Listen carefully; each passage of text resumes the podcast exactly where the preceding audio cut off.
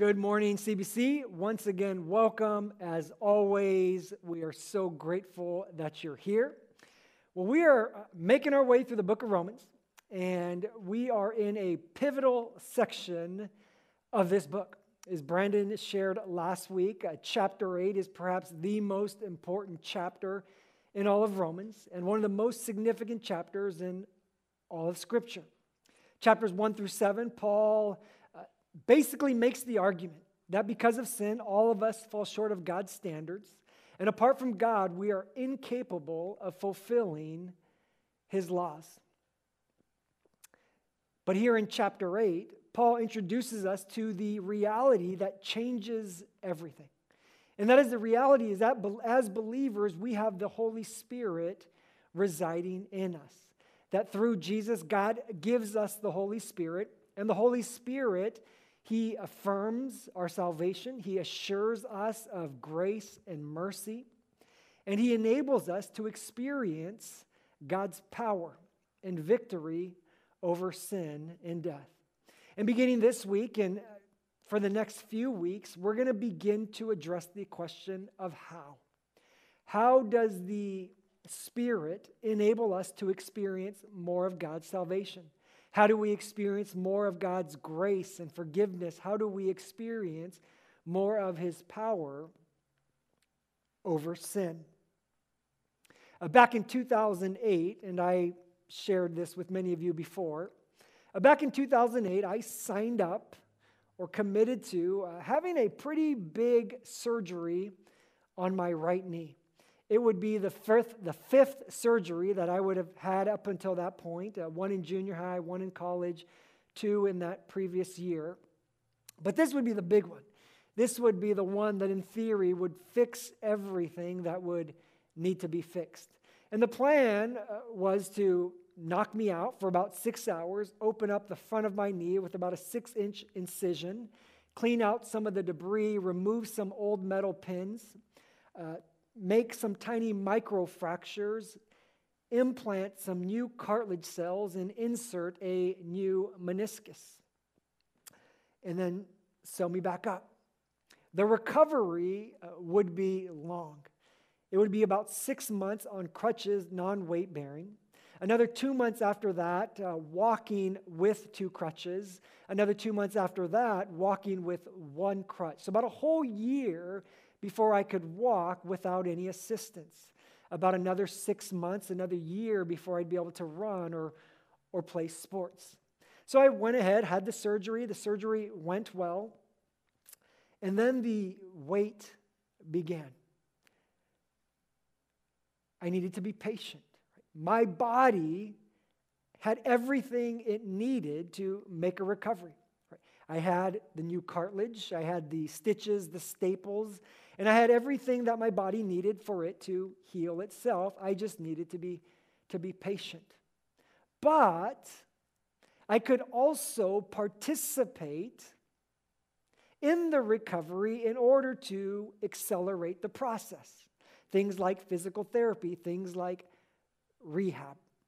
So, a few hours after my surgery, physical therapist comes to my room, wakes me up, and says, All right, let's get moving. So I'm groggy, I'm on drugs, I'm in pain, but I'm kind of hopping around the hospital floor on both crutches, IV in tow, participating in my recovery, in my rehab, in order to accelerate the recovery, to accelerate the process of healing.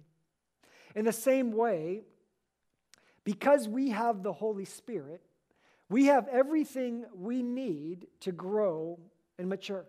We have everything we need for change and transformation. We have everything we need to get to know God, grow closer to God, and become more like Him. And while that is going to happen one way or another, whether in this lifetime or in the next, we have the opportunity and the responsibility to participate in order to accelerate the process to get where we're headed a little quicker, a little faster, a little sooner, to experience more now what we are eager and excited to experience then.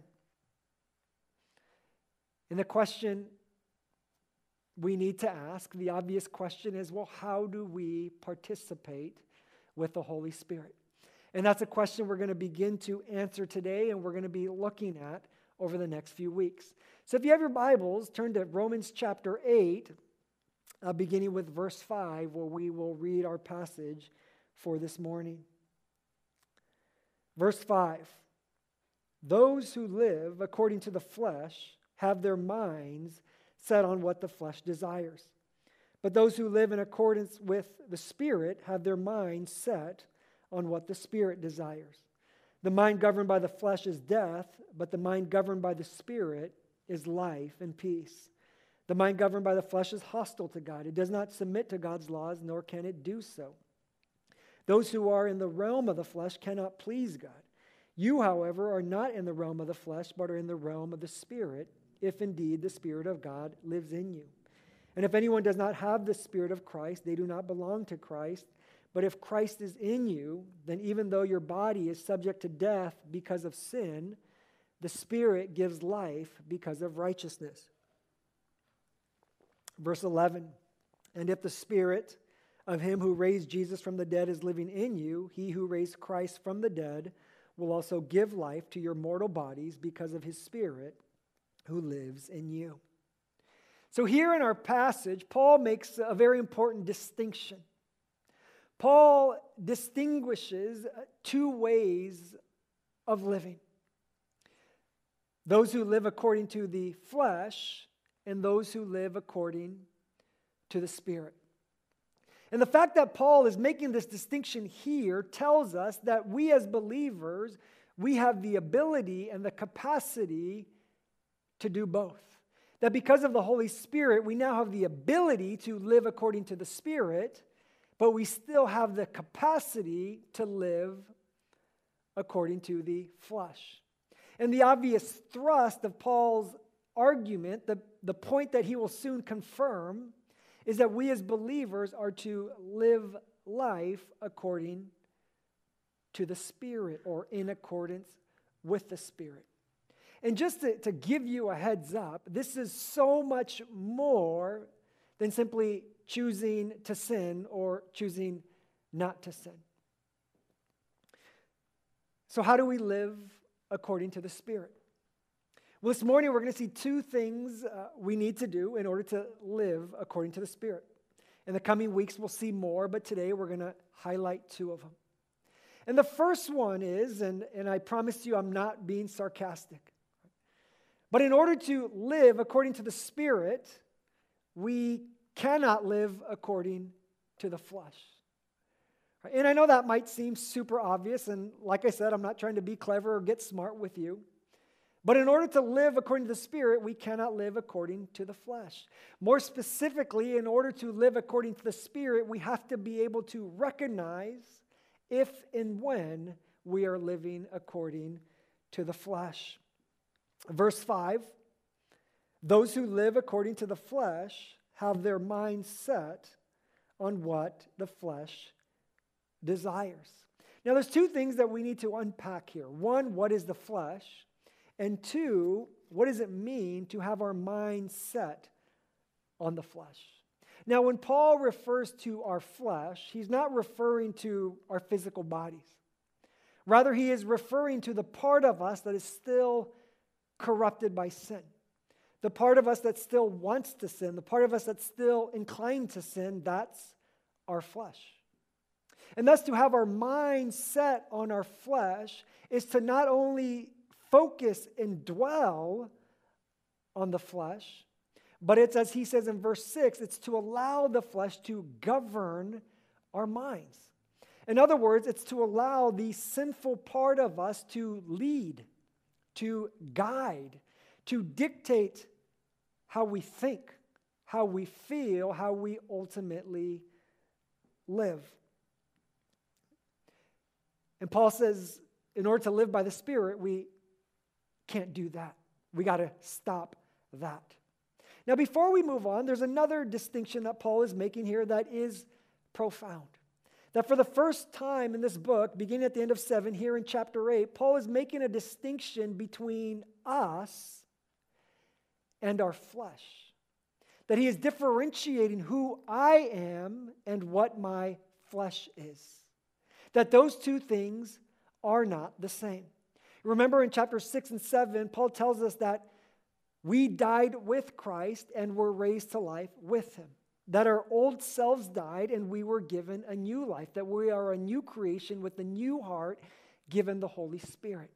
And because we are a new creation, because we have a new heart, because we have the Holy Spirit, we no longer have to live according to the flesh. We no longer have to allow the sinful part of us to lead us, to dictate how we think, how we feel, how we live. Over the past year or so, I've been uh, doing, along with uh, Pastor Brandon, Pastor Nick, we've been doing what's called intermittent fasting. It's, it's kind of like a diet, not really a diet, it's more like a eating strategy. And basically, how it works is you select a certain amount of hours, in our case, eight hours, where we give ourselves permission to eat, and we don't eat the other 16 hours. So for me, my eight hour window is 11 a.m. to 7 p.m. That's when I give myself permission to eat. I can eat whenever I want, and for the most case, I can eat whatever I want. But outside that window, I, I don't eat. Now, inevitably, there are some mornings, you know, 9:30, 10 a.m., when I start to, to get a little hungry. Stomach begins to grumble, and I feel like eating. Or there are times at night. Maybe it's 8 p.m. or 9 p.m., and one of my girls bakes some cookies or brownies, and I'm craving dessert, something sweet, and my mouth is, is salivating. And even though I'm, I'm hungry, even though my stomach is grumbling, even though, you know, my mouth is salivating, even though I have this urge to eat, I don't have to. Now, there are times when I, I do eat and I cheat, but I don't have to. Because my stomach, because whatever part of my body is giving me that hunger sensation, that is a part of me, but it's not all of me. In the same way, the flesh is a part of who I am, but it's not all that I am. And thus, if I'm at, at home and I'm with Amber and the kids, and I'm, I'm, I'm tired. I'm a little cranky. I'm feeling irritable or impatient. That's my flesh. It's a, it's a part of who I am, but it's not all of who I am. If I'm feeling stressed, if I'm feeling overwhelmed, anxious about, about life or finances or ministry, that's my flesh. It's a part of who I am. It's not all that I am. If I'm discontent, if I'm dissatisfied, if I'm struggling with things like pride, selfishness, laziness, greed, materialism, insecurity, fear, lust, if I'm feeling bitter or resentful towards another person, if I'm feeling indifferent or apathetic about things like racism, poverty, human suffering, injustice. Basically, if I'm feeling anything that is not the fruit of the Spirit, right? If I'm feeling anything that is not love, joy, peace, patience, goodness, kindness, gentleness, faithfulness, self control, if I'm feeling anything that's not that, it's my flesh. And because it's my flesh, because that's the sinful part of me, and because I have the Holy Spirit, I don't have to think what I'm thinking. I don't have to feel what I'm feeling. I don't have to do what I'm doing. Now, I may very well still think what I'm thinking and feel what I'm feeling and do what I'm doing. And when I do that, there is no condemnation ever, only grace, only mercy. Check out last week's message. We're still going to sin. We're still going to fail. We're still going to mess up. First John says anyone who says they're without sin, they're a liar. We're going to fail. We're going to fall short, but we don't have to.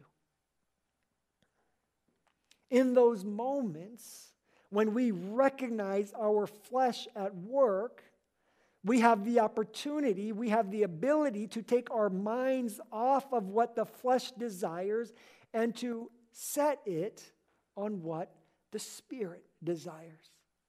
And that leads us to our second point this morning. In order to live according to the Spirit, we need to simply think about the Holy Spirit. Once again, seems pretty straightforward and obvious. Second half of verse 5, right? He says, Those who live according to the flesh have their mindset on what the flesh desires, but those who live in accordance with the Spirit have their mind set on what the Spirit desires. To have our mind set on what the Spirit desires is to not only dwell on focus on what the Spirit desires, but it's to allow the Spirit to govern our mind. It's to allow the Spirit to lead us, to guide us, to dictate how we think, how we feel, how we live. So the obvious question is well, what does the Spirit desire? What does He want? There are times when I'm here at the office, it's between 11 a.m. and 7 p.m., sometime within my window, when I start feeling a little hungry but I have nothing to eat. Maybe I forgot lunch. Maybe my secret stash is all gone. So I decide to head on over to Flame Broiler because it's the closest, it's right down the street. Or if I'm really feeling like making a trek, then I'll, I'll go to Del Taco.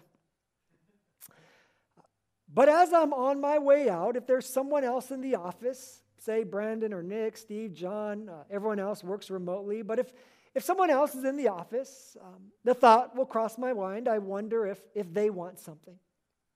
Now, I, I've known them long enough by now to, to know for the most part what they like and, and what they dislike, and even to know what they usually get from various places. I know that John loves salads, Nick, junk food, and Brandon loves In N Out and anything with white sauce on it. Just checking if you're with me. But even though I know what they like and dislike, even though I know what they usually get, if I really want to know what they want at any given moment, on any given day, I have to simply walk over to their office, knock on the door, and ask them. And you see, when it comes to what the Spirit desires, it's so much more than just recalling information. It's not about memorizing scripture or thinking about the Bible, although that's helpful and that's extremely important. Thinking about the Spirit is not a spiritual checklist. It's not rules to follow or instructions to adhere. It's less about behavior and it's more about relationship. See, what the Spirit desires is so much more than just us not sinning. As we'll see in the coming weeks, what the Spirit desires is certain things for us to know times when He desires for us to experience certain truths, to receive certain gifts, and yes, at times to do certain things. Sophomore year in college, I lived with three other guys in a four person suite. It was two dorm rooms with a connecting bathroom. And one of the guys I lived with was a, a guy named Charles, who was a computer engineer major. And he was brilliant, really smart, and extremely successful today. But there were times when I would come back from campus, I'd walk into my room, and I'd hear him in the other room watching TV. So I'd walk over, and I'd say something like, Hey, what's up, Charles? When'd you get back? And no response. He just locked in on the TV screen. I'd say, uh, Did you eat? Are You going to work out? Once again, just no response, just locked in on the TV. Uh, okay, I'll, I'll see you later, Charles. And I walk back and nothing, silence. And then about 10 minutes later, Charles will walk over to my room and be like, Hey, what's up, Eric? When'd you get back? Completely oblivious to the fact that I was just in his room, standing right next to him, talking to him. How often do we acknowledge the Holy Spirit's presence in our life? Or another way to look at it, how often are we completely oblivious to the Holy Spirit's presence in our life? And how would our lives be different if we simply thought about the Holy Spirit more, if we acknowledged Him more? Many of you are familiar with the book of Exodus and God leading the Israelites out from Egypt. For those of you who are in the multiplied discipleship class, we just looked at this a couple weeks ago, which is perhaps why this came to mind for me. But I was thinking about the Israelites leaving Egypt after a couple hundred years of slavery. They had just seen God do some amazing things, some borderline frightening things. They saw God demonstrate his sovereignty, demonstrate his power, demonstrate his superiority over Egyptian gods. They saw him demonstrate his presence and his favor and his affection for them. So I'm imagining as they're walking out of Egypt that they're feeling pretty good, feeling grateful, feeling hopeful about their future, about what God has in store. We're told that they spent some time camping out in the desert, and after a while, God leads them to the Red Sea for a little bit of R&R on some beachfront property. Life was, was good. Things were looking good. But it wouldn't be too long until they would soon discover that the entire Egyptian army was headed their way. The greatest military on earth at that time was headed in their direction, and they weren't waving any white flags. And now, this beachfront property, it's no longer a vacation, but it all but guarantees their they're doomed, their destruction, because they're stuck, they're trapped. They're stuck between a body of water and the Egyptian army. So they do what most normal human beings would do they begin to worry. They begin to feel a little nervous, get a little scared, and then they freak out. They begin to blame Moses. They begin to complain. They begin to regret ever having left Egypt. And a lot of times we, we hear this, we read it, and we give them a lot of flack for responding the way they responded. But what comes to mind for me, what I wonder is well, well, what else could they have done? Right? There's nothing they could have done in that moment that would have changed their circumstances. No matter what they did, they would have always been stuck between a body of water and the Egyptian army. You see, the only thing they could have done differently in that moment was they could have thought about God more. They could have thought about what he had just done. They could have thought about all that he could do. They could have thought about the fact that he was with them, that he was leading them by a pillar of cloud by day and a pillar of fire by night, that he was for them. And if they would have just thought about that, it would have changed how they perceived their situation. It would have changed how they felt about their situation. It would have changed how they responded to their situation. How would our lives be different if we simply thought about the Holy Spirit more? Now, maybe some of you are, are asking the question. Maybe none of you are asking this question. But maybe some of you are asking this question. Well, okay, that makes sense. I get the point. But how often then are we supposed to think about the Holy Spirit? Are we supposed to think about him a few times a day? 10 times a day? Every hour, every half hour, every minute? Is it even possible to think about him every moment of every day? I know for myself, I've been, I've been trying to be more mindful of the Holy Spirit's presence. I've been trying to be more intentional and just reminding myself and thinking that the Holy Spirit is, is in me. He's with me. He's for me. He's, he's working in me to change and transform me. That the same Spirit that rose Jesus from the dead, the same Spirit that gives life to our mortal bodies, the same Spirit who has the ability to overcome sin and death, He's, he's in me. He's with me.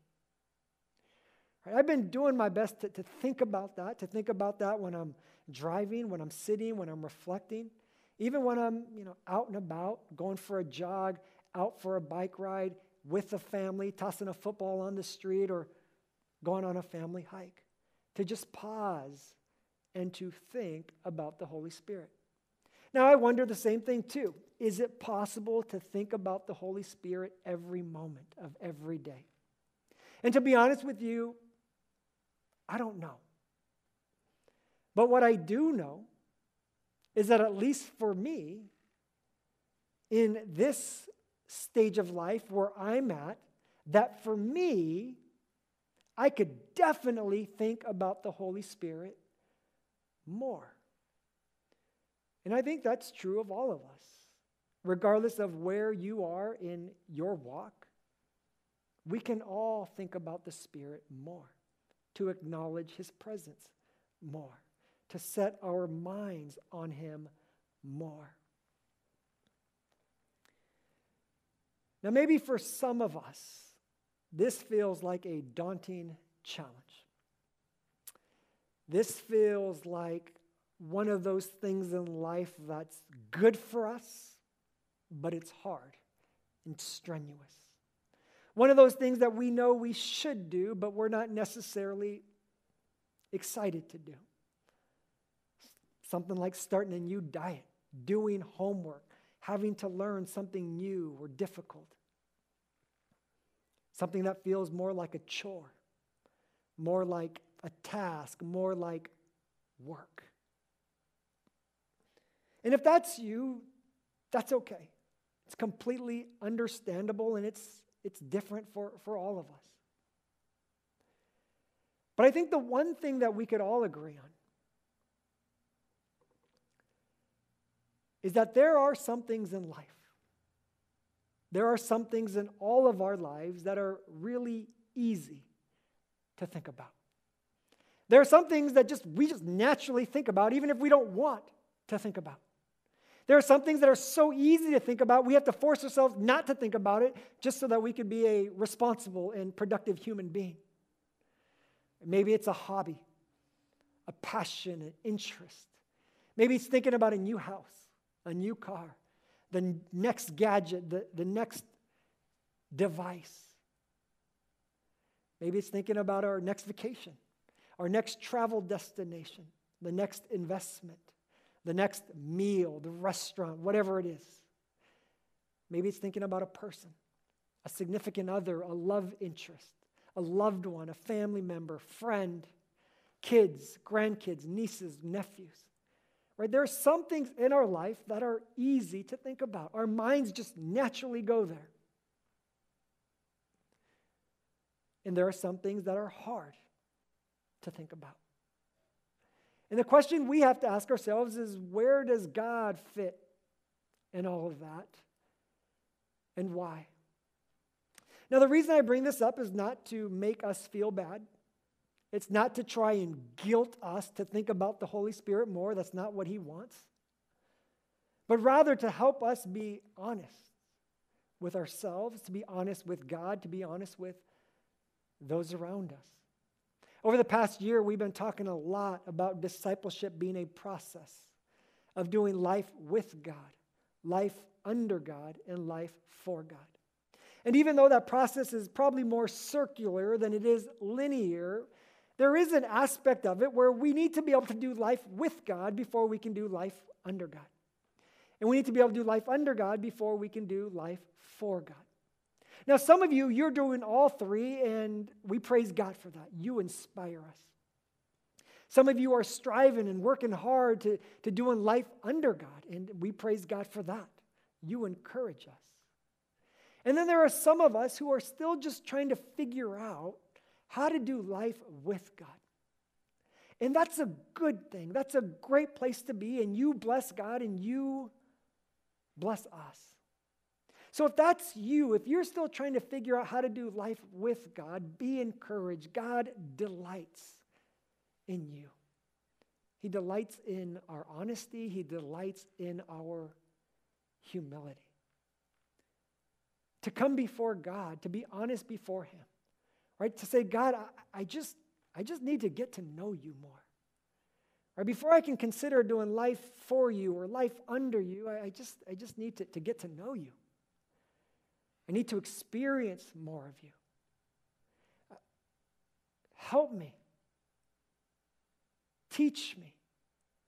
Show me. Convince me that you are a God I can trust, that you are a God I can depend on, that you are worthy to, to follow, that you are worthy to serve, that you are worthy of my love and devotion, that you are worthy to live this life for. And to come before God with that kind of honesty and that kind of humility, God delights in that. So be encouraged. So if that's you this morning, I want to close this time by inviting you to, to pray with me. Really, to invite all of you to pray with me because no matter where we are, all of us could get to know God more, grow to trust Him more, grow to love Him more. And the beauty of doing church virtually is that you can pray with me in the quietness of your home, in the quietness of your own heart. You don't have to worry about people looking around. You don't have to raise your hand. You don't have to stand up. You don't have to walk to the front. You can just be where you are. Come before God and to ask Him to help us do life with Him. So I'm going to pray for us, and I want to invite you to pray with me. Let's pray.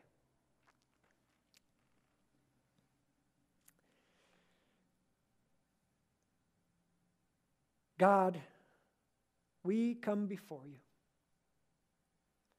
And we ask that you help us get to know you more.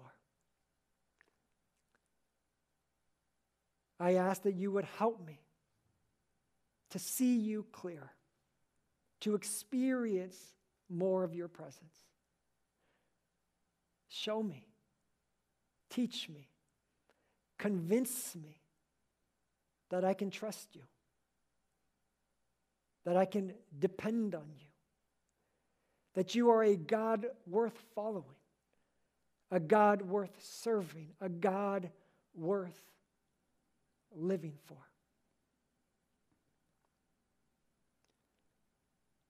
Thank you for the love that you demonstrated to us through Jesus.